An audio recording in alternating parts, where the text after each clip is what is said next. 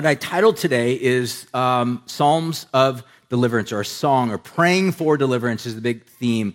Um, so, the series of Psalms that we'll be looking at from Psalm 50 um, rather than covering one specific psalm, what I wanted to do is I actually wanted to cover a series of psalms, beginning at Psalm 50 to Psalm 56. We'll go through those in just a moment.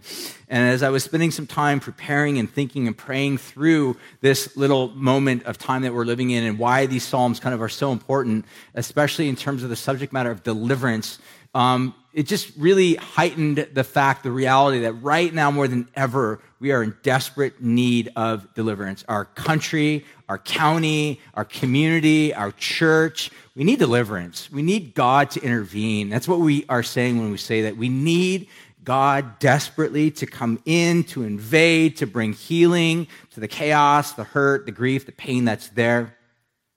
That our current state of unrest, as I was kind of thinking through a timeline, our current state of unrest has not only come on the heels of three months of lockdown, which for many people throughout our country and uh, also as well in our community has created all forms of economic, uh, physical in some cases, emotional in other cases, distress and chaos and unrest in their minds. Um, and then this is immediately following all of this um, on May 25th, so just a couple weeks ago. Many of us, many of us Americans, many of us around the world, we watched in horror as George Floyd, a four or six year old black man who bears the image of God, uh, had been thrown on the ground, had been arrested, had had his hands cuffed behind him, and had the knee of um, police officer Derek Chauvin, another image bearer of God, um, ultimately to the point for almost nine minutes to the point where he ended up dead on the scene. And this literally created, it ripped open a grief and a wound among black communities and people of color not only in our country, but worldwide in many ways, who had barely begun to process the video footage of another murder, Ahmaud Arbery, that had just come out again. And it was like wave upon wave of grief. And many white people wondering, like, how does this even play in? How is this even relevant? Which again, perhaps even added another wave of grief. And the fact of the matter is, is right now our world is grieving, hurting, suffering, going through in the media in many ways is, is riffing and playing off of this and exacerbating wounds and grievances and hurts and pains. And, and there's so many things that are happening right now in our society and our culture that we look at much of this. Um, and yet, especially within people of color community, black communities, this uh, has kind of created this collective memory of hurt and feelings of racially motivated activity and alienation and that have been perpetuated against them, as well as other many other people of color within our community. And it's just created, like I said, wave upon wave of grief and hardship. And this has led to our current state of where we find ourselves of protests, peaceful protests for the most part, uh, degenerating into rioting and then looting and destruction, and in some cases, murder, more murder. So the cycle of violence and animosity and vengeance just continues. And many of us, again, we live on the Central Coast of California. We live in a bubble. You guys know that, right? We live in an incredible bubble. You can go to the beach today, this afternoon, sit on the beach, and it's absolutely pristine and perfect and peaceful. And yet, in other places of our country, the streets are filled with violence, which are filled with people that are filled with hurt and anger and bitterness and pain and chaos. We need deliverance, man.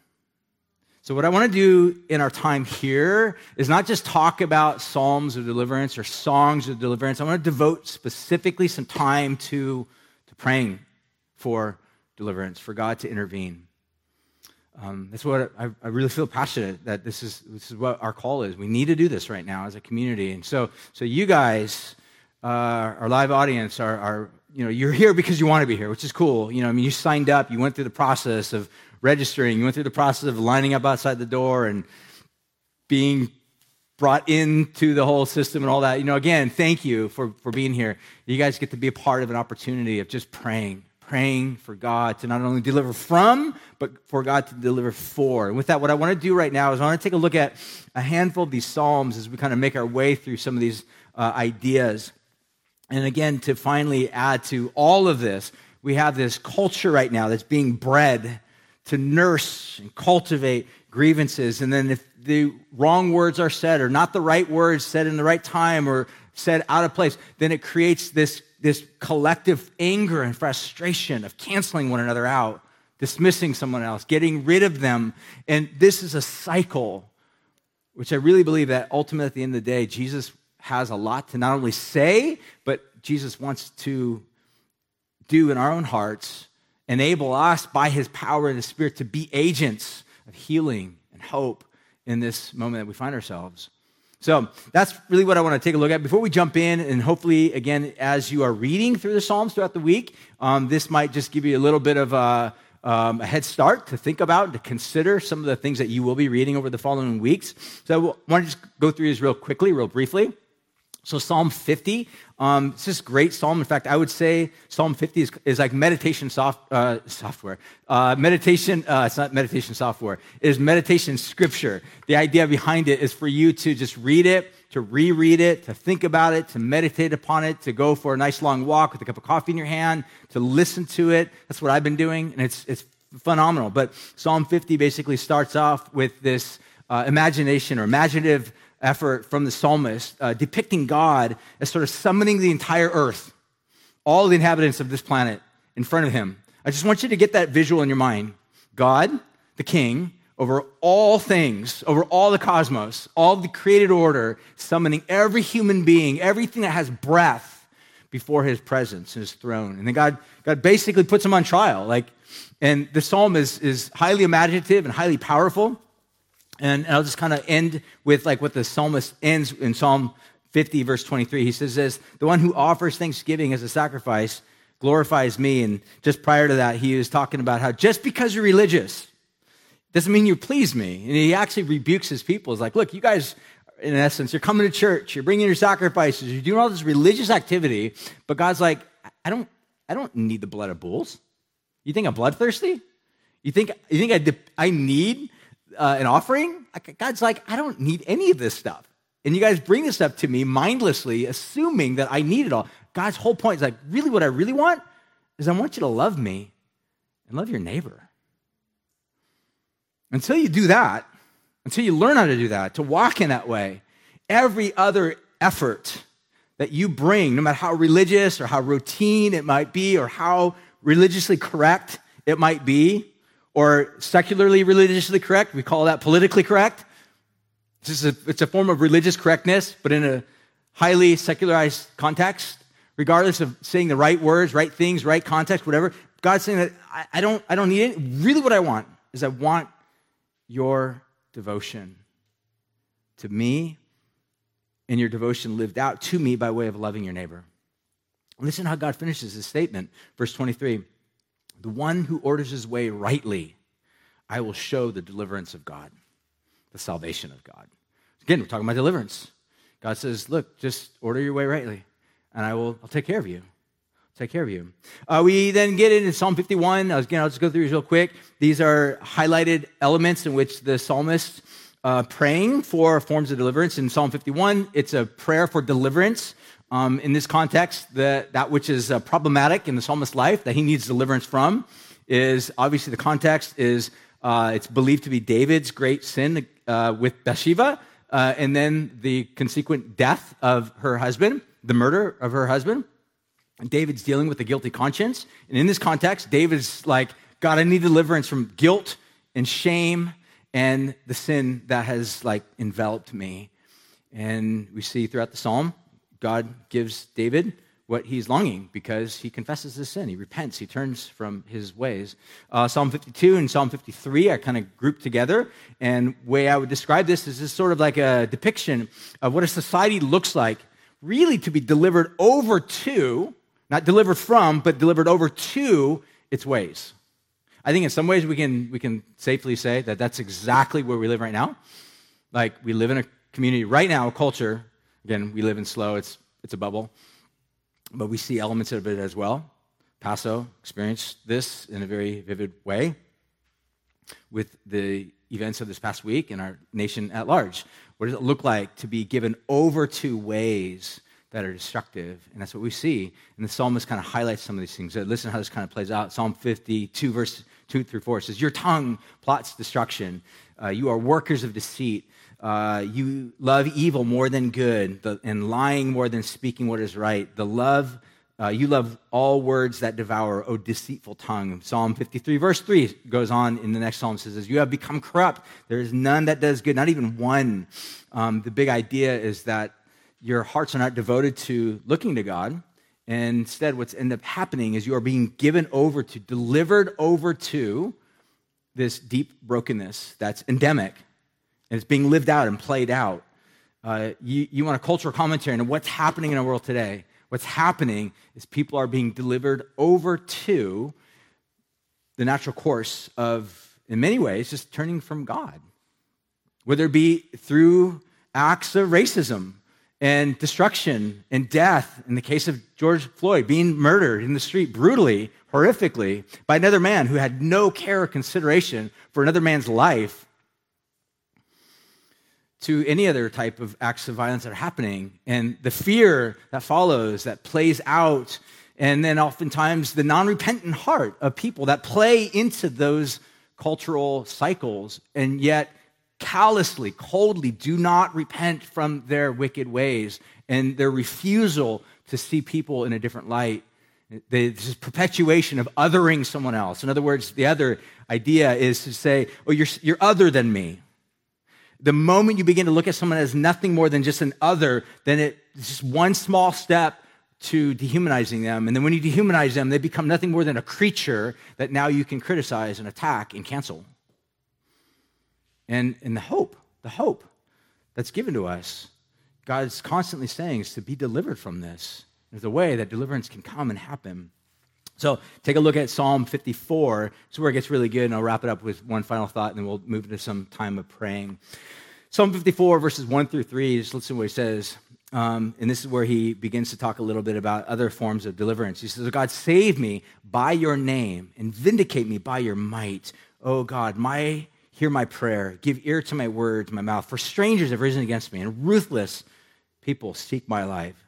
So, in this context, again, we don't know the backstory is exactly what's happening, but we, we do know that he feels like people are out to get him. Have you ever felt like that? Have you had relationships just go awry and you're kind of like, I think they're out to destroy me? They're out to ruin my reputation. And this is what the psalmist is dealing with right now. He's like, God, please step in to the midst of my chaos and what I'm facing and deliver me from this moment. And then this is where it gets really good. Psalm 55 is awesome. Uh, what I want to do is I want to read uh, a lot of this because it's just, it's good. And I want to end with just one specific or two specific verses in this. and then we'll move on to just a time of uh, praying with some final uh, summary thoughts just before that. Listen to what Psalm 55 says. It's to the choir master with stringed instruments, a maskil of David. What I love about this is it's, this is, this is um, an indicator that what was the purpose of the psalm? The purpose of the psalm was to be sung and it wasn't just one person's testimony of what God had done for their life, but it's an invitation to enter into the psalmist's account of God's deliverance and then to make that their own. I love this because, again, many of us, when we go through seasons and moments of suffering and chaos, whether it be uh, as a result of COVID 19 or as a result of the, the, the, deep chaos that we see and the fracturing that we see within our culture and society, or the anxiety that comes as a result of wondering what will happen to yourself or other people of color, or will there ever be justice that will step in? Will God ever bring re, uh, redemption or salvation or hope? And it's an invitation to begin to look at it from a different angle and say, these are prayers that have been prayed by the community for thousands of years. So that's what's cool about this. That we, we're singing or reading a song that many, many, many people, just like you and I, who have found ourselves in places of trying to make sense of chaos, that use as their vocabulary. Listen how he says this Give ear to my prayer, O God. Do not hide yourself from my plea for mercy. Attend to me and answer me.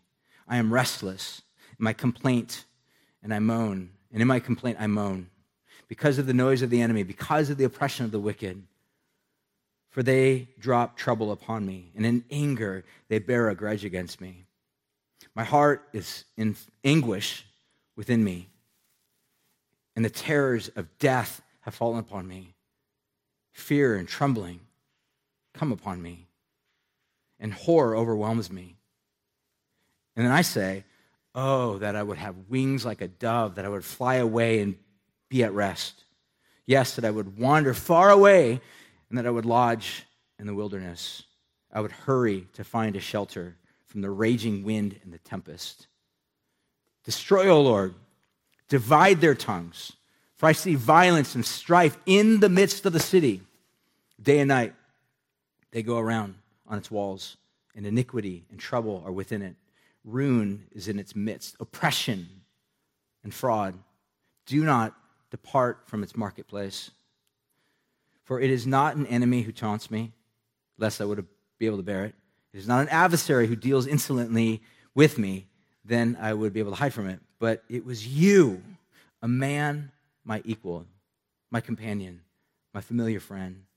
Uh, we don't know exactly who David's talking about. This obviously was one of David's closest friends. Have you ever felt betrayal? Have you ever felt the grip of having someone that you welcomed into your life, close to your heart, and they did something or a series of some things that have brought ache and deep pain, and you've left to wrestle with that. How do I deal with betrayal? This is exactly what the psalmist is dealing with. He's like, I've been betrayed. Not by an enemy, not by someone that I just barely knew, not by a friend on Facebook, but by one of my best, closest friends that turned their back on me. And David's response is like, man, I wish I could hop on the back of a bird and fly as far away from all of this scenario right now and get away from it. Have you felt like that? Like, again, this is, this is like 3,500 year old like vocabulary, uh, but it's very modern because many of us, we, we do the same thing. We long to escape many ways from our pain. Uh, we do this in multiple ways. You know, we just flip on our phone, we get lost in this black hole slash vortex of just like nothingness, right? Or we tune on the news and we just download headlines and we numb ourselves or we just binge watch something to somehow mind, numb, numb our minds or, you know, just drink wine or alcohol or smoke some weed or whatever it is that we do, whatever it is that we do, the whole objective is to somehow escape. It's a natural feeling, it's a human feeling. But what David's doing is not just wanting to escape the pain. I would urge you, don't just escape the pain. Ask how that pain is either being felt by you, can be used for redemptive purposes, or pain that you're observing in other people. Don't run from the pain. Press into it. Ask bigger questions. Why is there pain? Why is there hurt? Why is there grief? Why is there sorrow? And ultimately, how has God equipped, empowered, enabled me and the community I belong to of Jesus people to be agents of help and healing in the midst of that? This is what we see David's dealing with. And then he says, uh, We used to take sweet counsel together, and within the Lord's house we walked. Verse 8, uh, 15, he says, Let death roll over them. It's just, again, this is real. David's like, Let them die. I love this about the Psalms. They're raw, they're normal in terms of like dealing with life. God, just let them die. Let them roll over in their sleep and never wake up. and that's how David's processing this. Let them go down to the grave alive for evil is in their dwelling place and in their heart. Listen to how this closes, and I want you to just meditate, think about this, and then I want to wrap up with some final thoughts and we'll pray. He says this, uh, verse 16 But I will call on the Lord, the God who rescues me. Morning, noon, and night, I cry out my distress, and the Lord hears my voice. This is what the psalmist continues to come back to is Yahweh, God. You're the God that's not cold and indifferent to my pain. This is why it's really important for us as followers of Jesus to not be indifferent to the pain of other people. If you are a follower of Jesus, you should care what people of color in the black community have felt.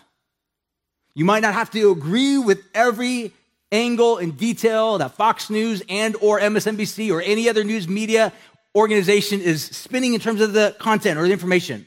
But as followers of Jesus, I urge you, do not be cold to the cries and the grief and hurt and the pain of others. Ask questions as to how God may want to release us to be people to bring life. And this is what we see the psalmist crying out to God because he knows God is a God that comes in and brings help.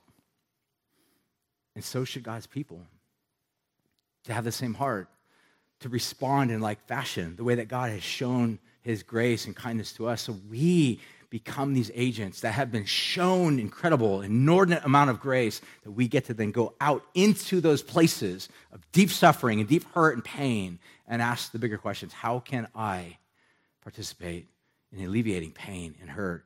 Whether it be just listening or whether it be uh, being someone that act that acts within the context of some of those means by which to bring help and relief and healing and hope. Um, or again, even like we're attempting to do tonight, to come back here. If you would like to join us tonight, you do need to sign up. We do have a limited amount of people that will be able to be here tonight. Uh, we may be doing it live stream on Instagram Live. We're still trying to figure out and work out some of the details. A lot of this was simply because this is a last minute thing that we're just like, we feel like we need to come together and address this. It's an important issue. And if anything, if anything, we'll come together and whoever wants to come, eh, that big idea, we'll, we'll, we'll talk a little bit. We'll try our best to address and answer as many questions as we can. We don't have all the answers, but we do want to ultimately end on just a moment whereby we pray. We pray for the pain and the grief and the hurt and the sorrow that's happening. We repent, we join, and we look at areas in our lives where maybe we can repent, whether it be repent from indifference, repent from any other forms of endemic elements that we play into. But the big idea is to just recognize how can we be agents of hope in a world filled with chaos. Lastly, um, before we move into a moment just of praying, there's like three realities I, I see that are kind of part of God's deliverance um, in the bigger scope picture of things. Number one is that all deliverance comes from God. You cannot somehow secularize the storyline of the Bible, like be like, well, they all had positive vibes and they were hopeful and they got through the horrible circumstances because they were all positive.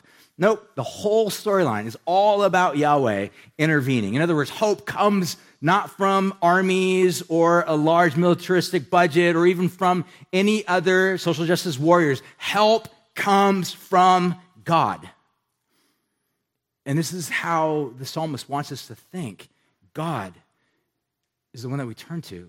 We look for help. Secondly, um, in many cases, many cases, there's some action that needs to take place.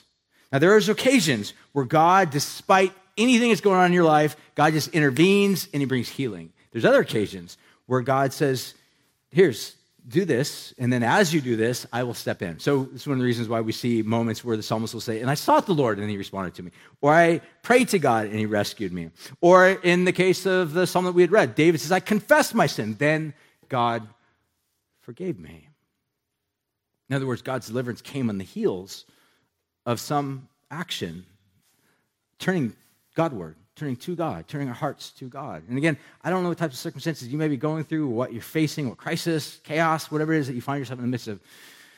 My invitation to you is to properly posture yourself before this God.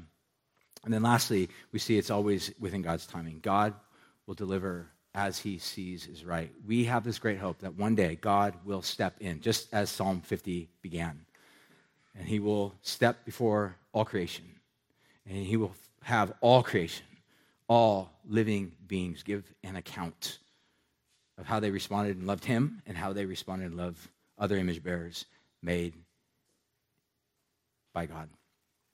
So we transition now. I'm going to have the, uh, I asked a few people to come on up to, to pray. What I want to do is I want to just uh, tell you some three things that I'm, I'm sensing right now, that would be uh, key for us to, to pray about. And I'll just kind of address them, and then I'll just give the mic over to these guys. And then, uh, here you go, Shadi. And then they'll pray. So, as I was thinking about this, uh, deliverance from three, at least, major areas. Number one, deliverance from fear, anxiety, and worry. It's a big one. Fear, anxiety, and worry. Um, and again, I don't need to unpack that. I think we, we get that.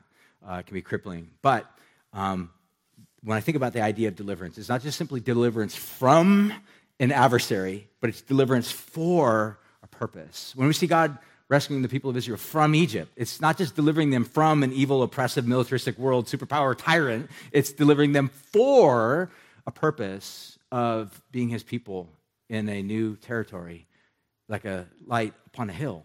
This is how God works. So um, I think it's important for us to pray for deliverance from anxiety and worry, for this idea so that we would be this non anxious presence in an anxiety laden world. ultimately identified by our confidence and our trust in God.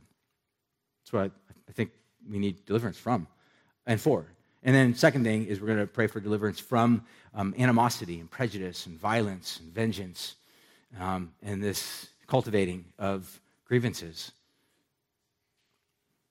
For a life of compassion, binding the brokenhearted, loving our enemies, forgiveness.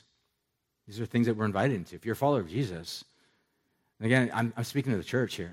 I can't, I cannot say this type of stuff to people that are not under allegiance to King Jesus as Lord.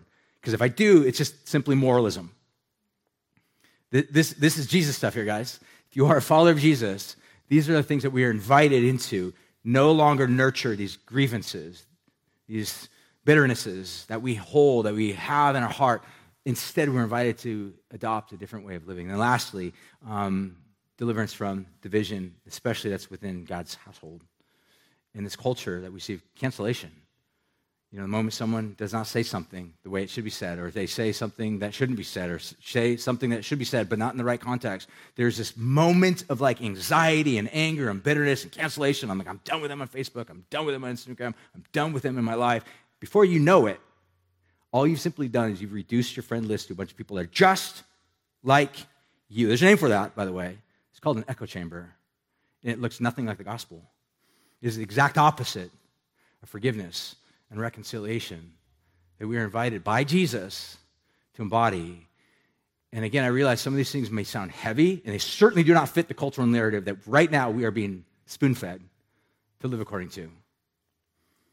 But we are invited to live a different way as followers of Jesus, not as a morality to impose upon ourselves, but because King Jesus loves us. When you fail him, when you say the wrong thing, when you do the wrong thing, as you repent, as you turn, because what you have? You have open arms that forgive you. You can't say that about our culture.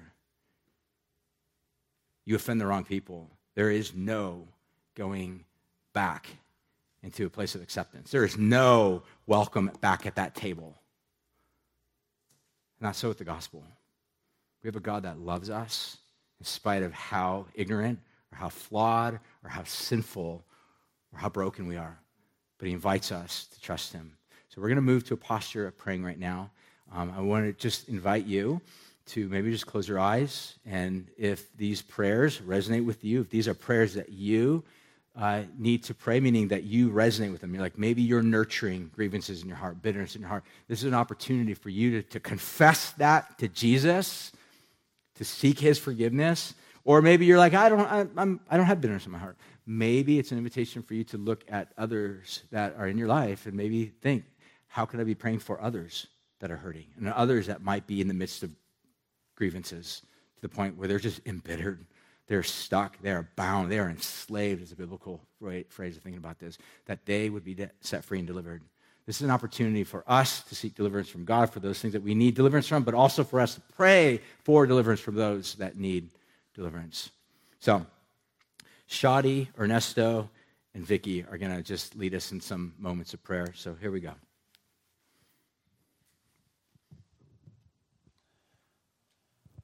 All right, uh, let's go ahead and uh, bow our heads and um, just know that we are going before the God of the universe, the God who loves us, and as Brian was saying, is, is waiting for us with open arms. Um, Lord, you say in Psalm 34, 4 through 5, I sought the Lord, and he answered me and delivered me from all my fears.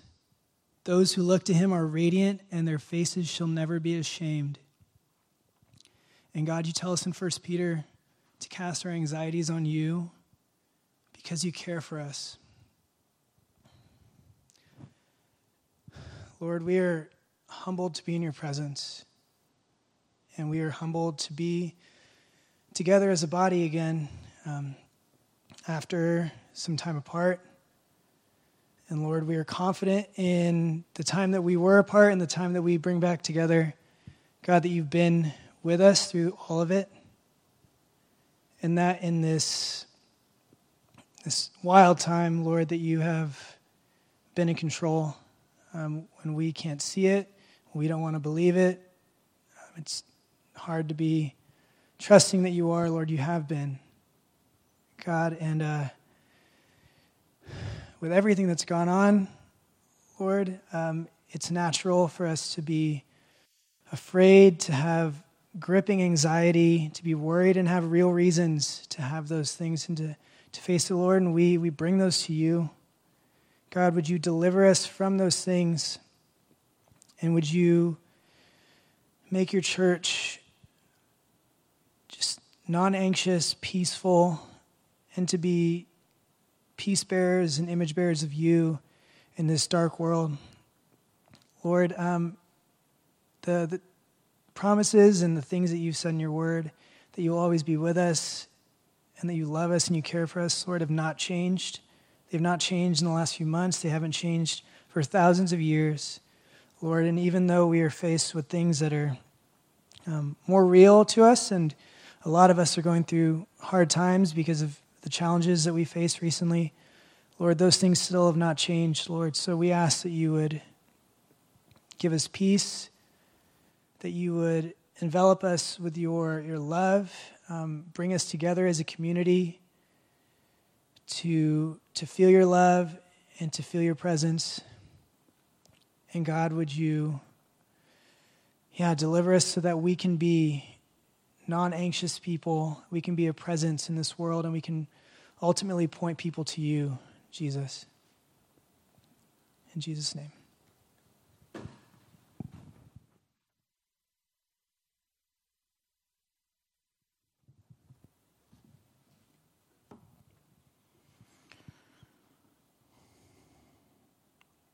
Father, just come before you to just repent, Lord, and, and to open my ears to what you have to say to us, Lord God.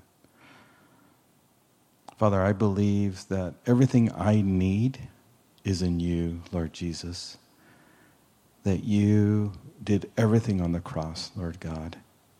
That you reconciled me to you so I would be reconciled to those around me, Father God. That your word is sufficient, your work on the cross is sufficient. Um, the Apostle Paul wrote, For he himself is our peace. He who has made us both one and has broken down his flesh, the dividing wall of hostility. Lord, I so believe that, Lord, that you're the reconciler. You're the one that can heal our nation, um, all the brokenness that exists between people, Father God. And I ask that you save us from thoughts of animosity, Father, thoughts of prejudice. Who am I to judge, Lord? Father, I pray that the violence wouldn't harden our hearts, Father God. Father, that we would see that vengeance is yours, Father, and we are to be tools of peace, Father. And I pray that if there's any roots of bitterness in our hearts, that you would remove those, Lord God, and that we would focus on your love, Lord Jesus. That we're called to love you with all our hearts, Father, and to treat our neighbors how we want to be treated, Lord God. We need your heart, Father. I pray, Father God, that as we've been forgiven, that to be forgivers, that we would see people through your eyes, Lord, and with, that we would have compassion, even for those that don't think the same way that we do, Father, that we'd be able to set down our differences and be able to sit next to somebody and be able just to listen to them, Father God, and be able to interject your peace and your love for them, Father. You told us to love our neighbors, Father God, and I pray that you give us the strength to do that. Father, we're crying out for your help. Please help us today to be more like you today, Lord Jesus. More like you, Father God.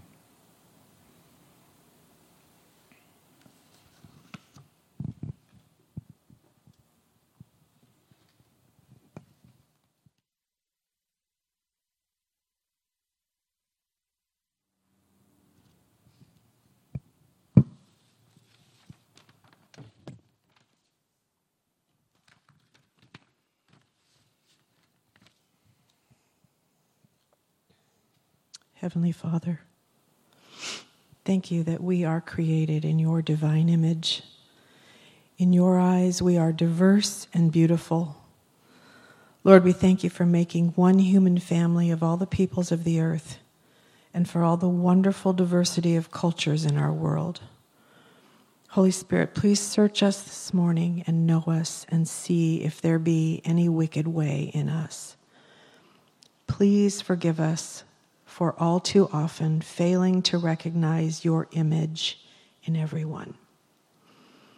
Through your goodness, open our eyes to see the dignity, beauty, and worth of every human being.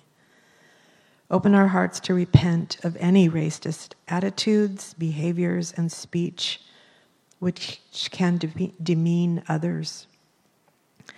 Forgive us who have been silent and apathetic in the face of racial intolerance and bigotry, both overt and pu- subtle, public and private.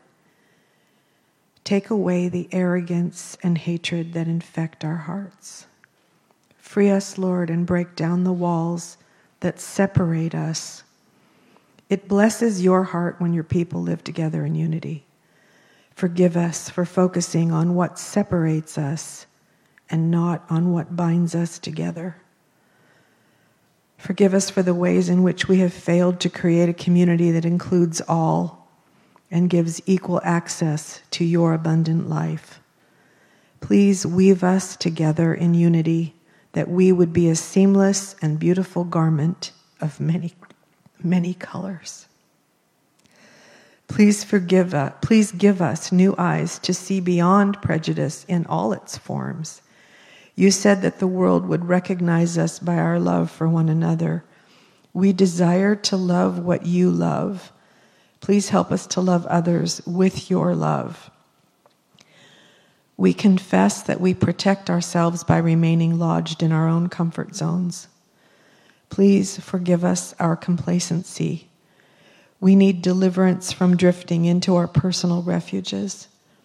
Fill us with the courage that we might seek to heal wounds, build bridges, forgive and be forgiven, and establish peace and equality for all in our communities. Please deliver us from those attitudes and actions that block the pathway toward unity and healing. Open our ears to hear the cries of those who've been wounded. We pray that our hearts would become more open to the subtle ways that racial sin and prejudice make their way into our lives both individually and within our community.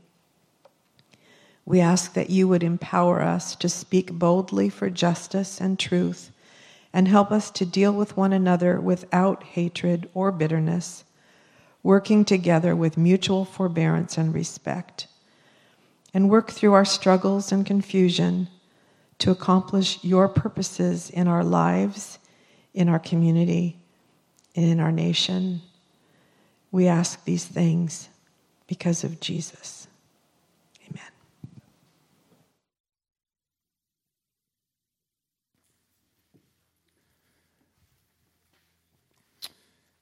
Uh, how about we all stand and we're going to finish with a song of worship. So this will be the last week of watching online, TV screen worship. Next week we'll be back. We'll have some actually live musicians. And um, so, yeah, let's sing this song and then we'll close it out.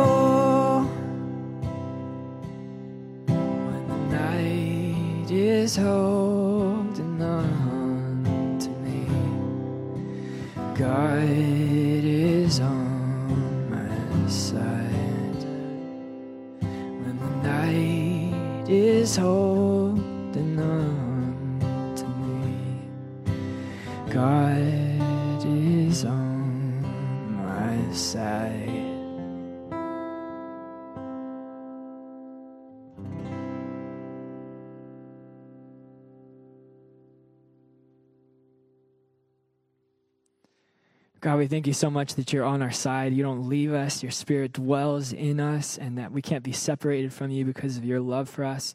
And I just pray this morning that um, as we press into you, just that you would fill us up and that you would um, overflow so that we could be uh, a light to this earth and, and just to flow your living water and your love to those around us. Um, and make a make a change in this world for your name. We love you and we praise you for the work that you're doing. And uh, we just uh, we pray these things in your name.